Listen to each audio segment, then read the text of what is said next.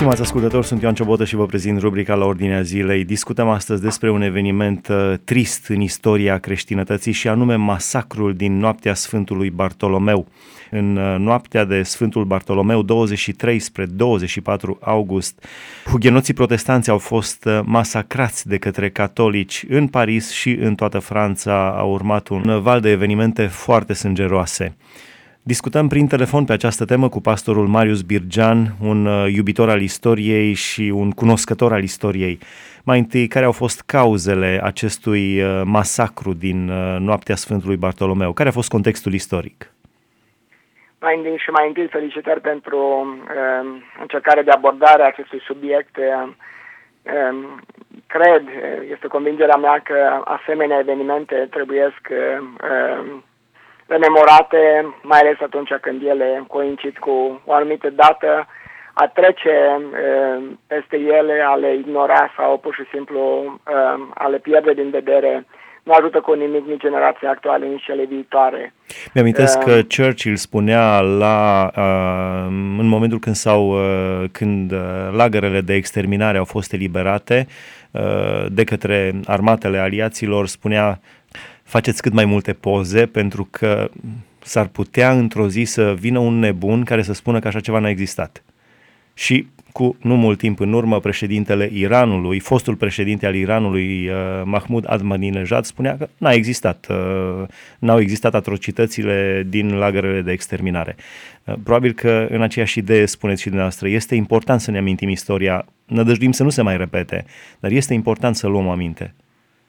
Este important să luăm aminte pentru că, deși trăim într-o societate democratică, mă, mă refer la România, mă refer la Uniunea Europeană, în, în contextul în care noi suntem aici, totuși în alte zone ale globului, fenomenul intoleranței religioase este în plină desfășurare. Ne gândim în mod special acum la nordul Irakului, la Siria, ne gândim la, la țările în care islamul uh, militant uh, și legea Sharia este impusă în detrimentul uh, oamenilor cu alte convingeri religioase. Uh, Europa a depășit, uh, putem spune, impasul acesta, însă e important să, să ne aducem aminte că nu chiar cu mult timp în urmă s-au întâmplat asemenea atrocități. Acum, cu referire la strict la întrebarea pe care a spus-o vis-a-vis de contextul Uh, ce s-a întâmplat în noaptea dintre 22 și 23-24 august 1572, uh, numită Noaptea Sfântului Bartolomeu, e important să notăm câteva uh, fapte sau situații care au creat contextul exploziv a masacrului din acea noapte. Ne referim în mod special la influența credinței protestante în Franța, care uh, s-a uh, consolidat uh, în timp uh, și care a ajuns uh, în perioada aceea anului 1572, am putea să spunem chiar la apogeu, stârnind mânia autorităților uh, catolice din, din vremea respectivă. Uh, influența protestantismului în Franța uh, a crescut uh, pornind de la uh, mișcarea umaniștilor biblici care încercau o întoarcere a bisericii spre rădăcinile scripturale. Uh, un anume Jacques Lefebvre este cel care va traduce scriptura în jurnalul 1500 în, în limba franceză, un lucru uh, de negândit pentru, pentru perioada aceea în care singura versiune autorizată era Vulgata, uh, versiunea Bisericii Catolice în limba latină. Uh, mai apoi, ideile lui Luther, care a început să facă valuri și a început să, să uh, reformeze biserica în Germania, au pătruns și în Franța, însă ce le lipsea la momentul acela a protestanților francezi era o organizare serioasă. Această organizare va veni puțin mai târziu, când uh, unul dintre ei, un francez pe nume Jean Calvin, se va converti la protestantism. Datorită persecuției va fi forțat să fugă din uh, uh, Franța în Elveția și uh, prima dată se va stabili la Basel, iar apoi uh, reședința lui și locul de fapt în care el și-a exercitat lucrarea de reformator a fost orașul Geneva. Geneva a deveni un fel de capitală a protestanților, nu doar a protestanților francezi, ci a lumii protestante în, în vremea respectivă. Și foarte mulți uh, pastori protestanți uh, francezi uh, care uh, au fost persecutați pentru credința lor, au venit în, în uh, Geneva, au fost educați uh, de către Calvin și de către colaboratorii lui și apoi s-au întors în Franța și au dat mișcării protestante sau hugenote, așa s-au numit protestante din Franța, uh, uh, un contur foarte bine organizat. Uh, aceasta a făcut ca în jurul anului 1550, aproximativ, în perioada aceasta, protestanții să fie foarte mulți și foarte bine organizați. Aproximativ 400 de mii de, de protestanți francezi, o cifră impresionantă pentru vremea aceea.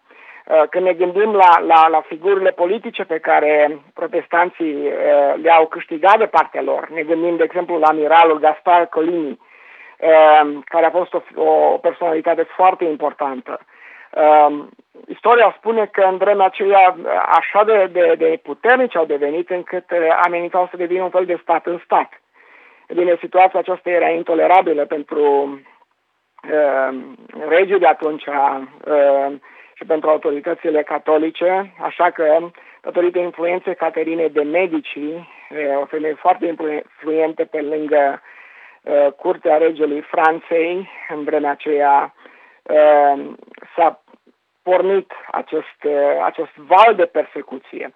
De fapt, între anii 1562 și 1598 au avut loc numai puțin de 8 războaie și masacre sălbatice.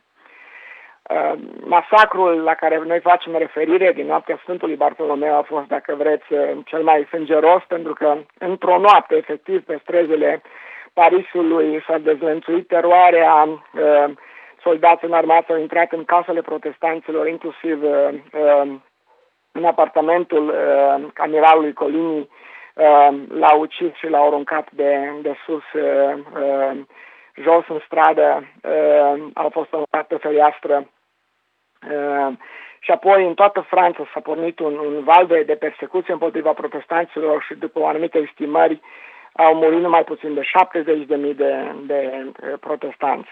A fost o lovitură puternică dată mișcării protestante. Uh, Papa de atunci a pus ca pe, pe uh, străzile Parisului să fie oficiat pe Deumul, o procesiune de celebrare a victoriei catolicilor atât de, cin, de mare a fost cinismul uh, dușmanilor uh, credinței protestante în, în vremea respectivă.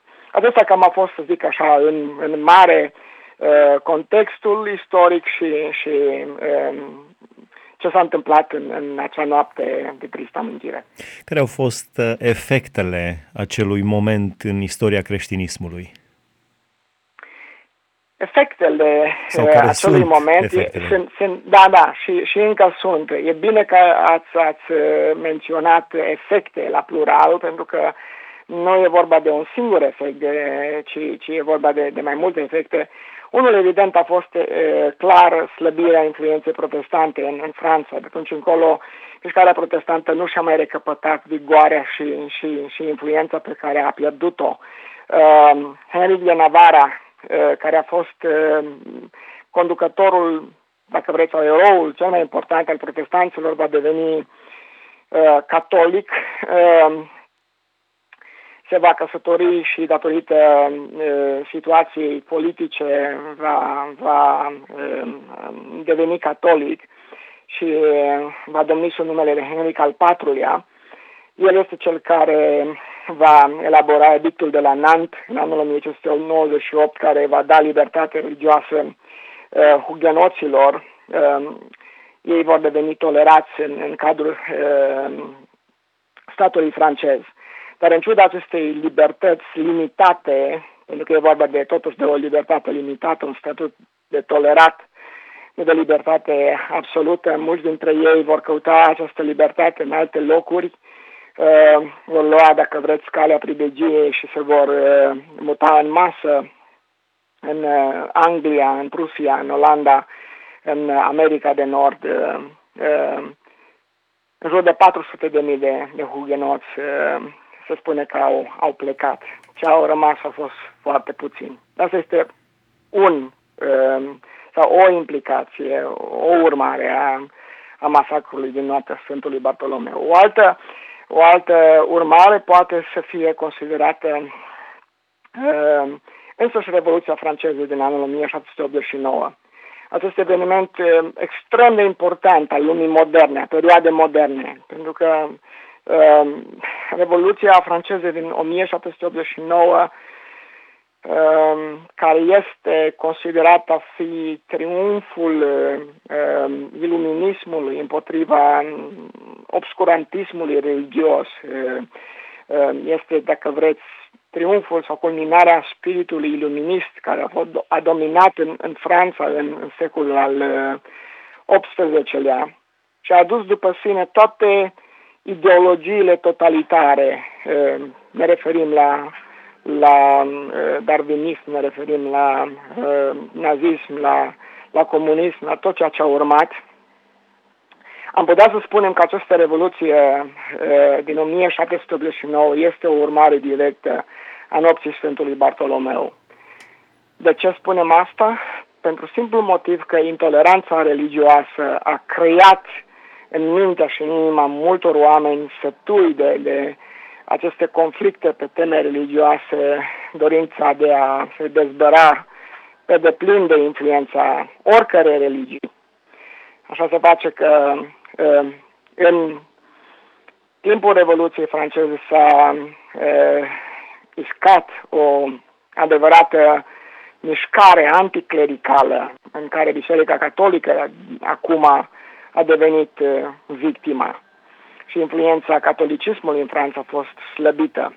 Inclusiv la Revoluție au luat o prostituată din Paris și au pus-o în uh, fruntea mulțimii, ca și cum s-ar... Au, au, au, pus-o, au pus-o efectiv în față, o dansatoare, deci în, în, în uh, catedrala Notre-Dame, simbolul catolicismului în Franța, și au pus-o pe altar, uh, aducându-i închinare ca fiind zeița rațiunii uh, și au, au, au, au uh, uh, facultat la tot felul de acțiuni anticreștine. Au încercat să schimbe săptămâna de la o săptămână de șapte zile la o săptămână de zece zile și uh, uh, tot felul de măsuri împotriva clerului francez.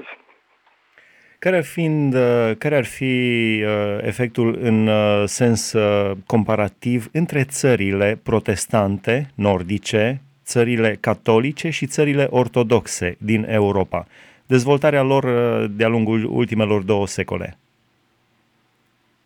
Cred că putem vorbi și în felul acesta. Acum nu suntem, uh, să zicem, nu spunem lucruri noi, pentru că uh, oameni care au studiat uh, fenomenul dezvoltării sociale au vorbit și au atestat cu acesta. Există uh, scrie clasice, cum este cartea lui Max Weber, Uh, despre etica protestantă și care uh, scoate în evidență faptul că în țările cu influență protestantă, datorită etosului protestant, datorită eticii muncii și a altor valori în care protestanții cred, uh, valoarea libertății și responsabilității individuale a omului înaintea lui Dumnezeu și așa mai departe, nivelul de, de civilizație este mai ridicat. Lucrul acesta s-a putut vedea. Acum trăim într-o lume în care diferența acestea sunt estompate datorită globalizării, dar, dar lucrul acesta s-a putut și datorită faptului că în țările cu influență protestantă această influență scade dramatic. Dar lucrul acesta, de aceste diferențe s-au putut vedea. În general, țările protestante au fost considerate ca fiind țările în avangarda civilizației, urmate de cele catolice și apoi uh, uh, de cele ortodoxe. Nu, nu ne grăbim cu generalizări, așa cum, cum am spus, trebuie să fim atenți la aceste lucruri, dar factorul religios uh, în dinamica dezvoltării sociale este de luat în considerare. Am fost în Franța, în Paris, pentru a participa la lucrările de inaugurare a unui nou post de radio acolo, pe internet deocamdată, Radio Ebenezer, uh, dar uh, deasupra crucii, cele mai înalte cruci de pe Catedrala Notre-Dame, era de fapt cocoșul galic și deasupra tuturor crucilor de pe toate mm, catedralele din Franța, deasupra crucii este cocoșul galic, tocmai ca și simbol clar că statul este deasupra, nu biserica. Este posibil, nu, nu vă contrazic. Da, este, este, poate nu la întâmplare o explicație simbolistică a acestei, acestei realități. Încă o întrebare la final. Uh, am fost încântat să, să găsesc acolo în Paris comunități românești uh, evanghelice, uh, pocăiți, biserici de pocăiți foarte puternice. Uh, și mă gândeam, oare cumva avem, uh, avem datoria de a duce Evanghelia, dar se întoarce cumva roata România, în România credința evanghelică uh, a venit din Germania, a venit din Occident și acum credeți că românii sunt chemați să ducă din nou adevărata credință, credința în Dumnezeul cel viu al Bibliei și nimic altceva, să o ducă din nou în Occident? Prin comunitățile de români oamenii plecați la lucru uh, în țările occidentale, dar comunități și biserici românești foarte puternice. Este o convingere pe care o am de mult timp, pe care am împărtășit-o în diverse contexte, chiar în situații în care am fost eu însumi uh, uh invitat să, să predic sau să uh, țin prelegeri grupurilor române din, din diaspora europeană, cred în suveranitatea lui Dumnezeu, în istorie, cred că în această vreme Dumnezeu a îngăduit comunităților de români pentru vari motive, chiar de natură economică, să ajungă în Occident și să, să fie o mărturie pentru el. De aceea cred în, în mandatul misionar și în, în faptul că românii pot să aducă prin aportul lor uh, un aport uh, de înviorare spirituală acolo unde Dumnezeu e așezat. Dacă ei își vor descoperi vocația misionară și dacă, uh, dincolo de, de interesele strict uh, de natură economică, ei vor înțelege că nu la întâmplare Dumnezeu, pentru o vreme ca aceasta, e așezat acolo uh, să ridice biserici într-o societate în care bisericile se închid, să fie o mărturie vibrantă a ce înseamnă creștinismul biblic într-o societate dominată de secularism sau de religie nominală este extraordinar. La final, înainte de rugăciune, o rugăciune pentru toți cei care, într-un fel sau altul, au de suferit de-a lungul și de-a latul pământului. Totuși, v-aș mai întreba, credeți că s-ar mai putea întâmpla asemenea evenimente, gen uh, noaptea Sfântului Bartolomeu, în care uh, oamenii să fie uciși pentru credința în Dumnezeul adevărat? Sau uh, o, o, încă o nuanță acestei întrebări. De ce îngăduie? De ce a îngăduit Dumnezeu așa ceva? Sunt lucruri pe care noi ca oameni nu le putem înțelege. De un 29 cu 29 este clar că lucrurile descoperite sunt ale noastre, pe când cele ascunse fac parte din sfatul uh, secret al lui Dumnezeu, care își împlinește scopurile sale chiar cu aceste atrocități. Credem că și un asemenea eveniment, la fel ca și persecuțiile religioase de astăzi, împlinesc scopurile lui Dumnezeu și într-o zi vom înțelege mai bine lucrul acesta. Ehm, Dumnezeu își întărește biserica, mărturia ei, Dumnezeu este cel care judecă ehm, pe cei răi la vremea lui ehm, și Dumnezeu își împlinește scopurile sale. Dar vis-a-vis de, de întrebare de la, de la început, absolut, că Scriptura spune clar că pe măsură ce ne apropiem de, de momentul revenirii Domnului Isus, persecuțiile se vor intensifica. La final aș vrea să vă rog să înălțăm o rugăciune către Dumnezeu uh, pentru toți cei care trec acum prin persecuție, așa cum spuneați și dumneavoastră la începutul emisiunii, uh, chiar dacă în România și în Europa oamenii nu mai sunt uciși pentru credința lor, dar sunt în alte locuri ale lumii oameni care într-adevăr sunt omorâți. Să înălțăm o rugăciune către Dumnezeu împreună cu toți cei care doresc să se unească cu noi în rugăciune pentru cei care suferă. Doamne Dumnezeul nostru, ne închinăm înaintea Ta ne plecăm în umilință înaintea suveranității tale și recunoaștem că tu ești Dumnezeu în cer și tu ești Dumnezeu pe pământ. Tu faci tot ce vrei și îți duci la îndeplinire planurile tale cu istoria, cu națiunile, cu indivizii și în mod special cu poporul tău răscumpărat. Doamne, acum când eh, am rememorat ce s-a întâmplat urmă cu câteva sute de ani, în noaptea Sfântului Bartolomeu, și când eh, această memorie a stârnit în noi Ehm, sentimente de, de, de groază la ceea ce au putut să facă oamenii asupra semenilor lor. Ne gândim însă că aceste lucruri se întâmplă chiar în generația noastră, chiar în aceste zile. Ne gândim la soarta fraților noștri creștini din nordul Irakului sau din Siria sau din alte zone în care sunt eh, crunt și sălbatic persecutați. Doamne, noi ne bucurăm aici de libertate și um, în această vreme în care există libertate de plină religioasă, um, ne vine să, nu ne vine să credem că în aceste zile sunt copii ai tăi care sunt uh, măcelăriți în chip barbar, sunt crucificați sau sunt decapitați uh, sau au parte de tratamente inumane. Și totuși tu ești deasupra tuturor acestor lucruri, tu le cunoști chiar mai bine decât fiecare dintre noi. Doamne, ne rugăm, înălțăm o rugăciune împreună cu toți Sfinții Tăi de pretutineni pentru frații noștri. Fă în aceste zile să simtă prezența Ta în încercare. Tu cel ce ai promis că ești cu ai Tăi în toate zilele până la sfârșitul zilelor, te rog, fi cu poporul Tău, dăruiește inspirație și întărește credința acestor copii ai Tăi și binecuvintează să rămână credincioși până la capăt.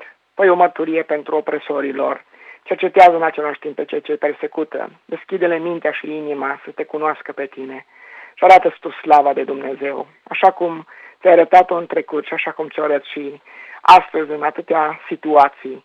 Arată-o în mod special în nevoia urgentă pe care o au acești copii ai tăi persecutați.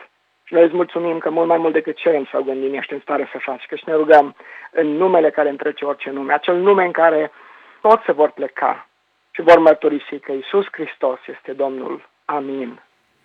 Amin, vă mulțumim frumos. Stimați ascultători, am stat de vorbă prin telefon cu pastorul Magius Birgean, am vorbit despre noaptea Sfântului Bartolomeu, noaptea de 23 spre 24 august 1572, când în Franța au fost omorâți în mod brutal peste 3000 de protestanți în Paris, iar în întreaga Franță aproape 70.000 de persoane în următoarele zile, datorită credinței lor în Domnul Isus Hristos și datorită faptului că erau deosebiți de Biserica Catolică. Nu se închinau la icoane și la alte Uh, și nu, uh, nu au adoptat alte practici ale Bisericii Catolice, ci vreau să rămână doar la Biblie. Aici se încheie rubrica la Ordinea Zilei. Sunt Ioan Ciobotă, vă mulțumesc pentru atenție, Dumnezeu să vă binecuvânteze.